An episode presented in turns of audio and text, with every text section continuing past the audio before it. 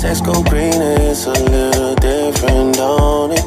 No, you missed the days when I was gripping on it. No, you're in the house and I just thinking on it.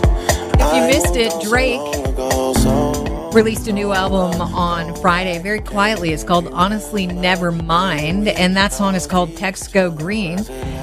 And funnily enough, Android uh, sent out an official video of that. It's uh, an explainer video uh, saying that, look, uh, Apple, you could fix this problem. And it relates to the text go green. So here to talk about it, Carmi Levy, our tech expert and journalist, joins the show. Uh, Carmi, welcome to the program. First of all, uh, w- what exactly is text go green about? Well, you know, anyone who has an iPhone knows what it looks like when you're texting with someone who has an, an, someone else who has an iPhone. Their text bubbles are blue, and if you're texting with someone who has an Android phone, their text bubbles are green. And the long and the short of it is, is that Apple uses a different standard. It's called iMessage, and it, it is a richer standard. It supports encryption. It supports uh, read receipts, you can see when someone is replying to you, those bubbles kind of bounce on the screen. Um, and but when you communicate with someone who's on Android, you see green, and they don't have access to all of these features. It's almost like a stripped down version of messaging because it doesn't support all the Apple technology creates a bit of a stigma. It's like, oh my God, you have a green bubble?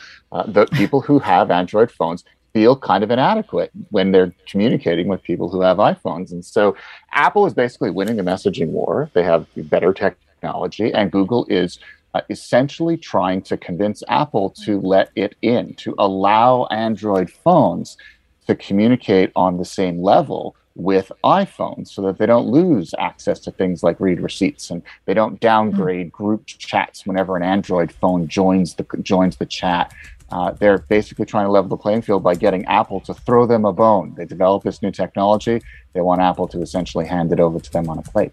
So, is there an advantage for Apple to do that? Oh no, not at all. I mean, you know, any company. The only time this has ever happened in consumer product history, where a company invented something that was so revolutionary that it would change the world, and then literally gave it away, was Volvo. When you get into your car next time, take a look at the three-point seatbelts on your car. Volvo invented those and mm-hmm. rather than keep the technology to itself, they said, you know what, this is so important. It's going to save so many lives. We're going to oh, oh, give it to everyone. So they made it available for free to every other car manufacturer. The rest, of course, is history.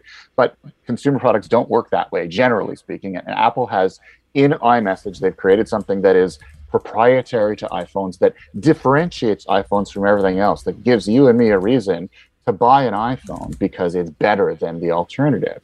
And so now that Apple has the advantage and they've got this kind of built-in differentiating technology, why would they give that up? It's I'm generally not a fan of companies mm. going their own way of not using open standards, but in this case, Apple invented a, a better mousetrap. They don't owe that better mousetrap to Google or to anyone else.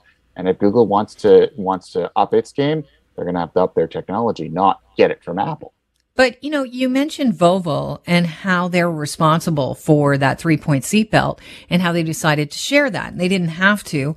Um, but it must have helped their brand image. Couldn't Apple use a boost for their brand image? I mean, as an Apple user, I get so frustrated when I hear, yeah, you know what? We're not going to have the software updates to support your hardware anymore. So that's going to be toast uh, soon enough. That really bothers me. And I have a big problem with Apple products because of that. But once you're in the network and in their little universe, everything connects to each other. So it's handy. But brand image wise, I'm not very happy with them.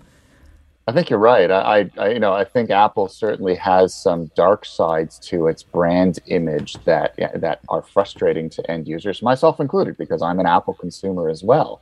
And I have exactly the same frustration. I really wish they would be better at supporting older devices. They seem to be getting more aggressive at cutting off older devices sooner than they used to.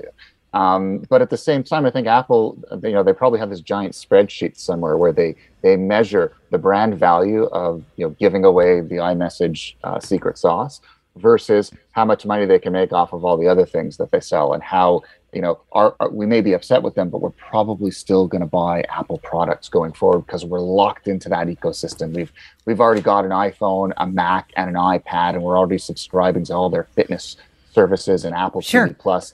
And it'd be really hard and really expensive for us, and a real annoyance if uh, if we sort of bought something that was non-Apple and then had to transition off of it. So they know that, and they've probably done the bottom line analysis six ways from Sunday, and they're probably still going to come out of this a two plus trillion dollar company. They're not going to lose any revenue because of that.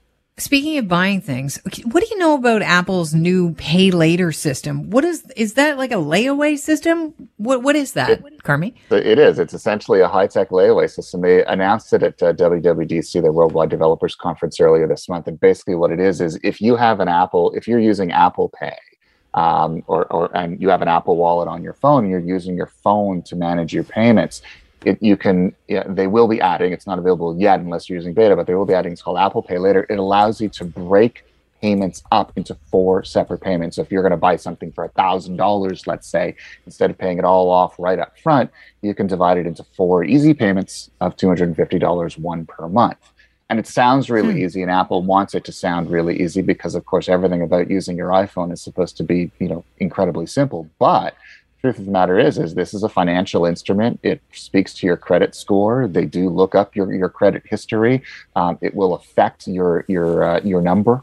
Um, and uh, if you miss a payment it's unclear what happens when you do. So basically apple is shifting from being just a consumer products company to now eh, kind of a quasi bank. But course, that wasn't part of the marketing message. And uh, if you think that it's as easy to use that as it is your Apple Watch fitness features, um, and then you get behind on your payments, you're going to have a, a fairly rude surprise coming because they will be as aggressive, if not more so, as your bank is coming after their money.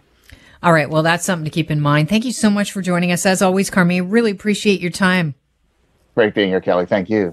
Have a great day. All right. Carmi Levy is a tech expert and friend of the show, uh, gives us an update on tech stories here and there. And I thought those ones were interesting.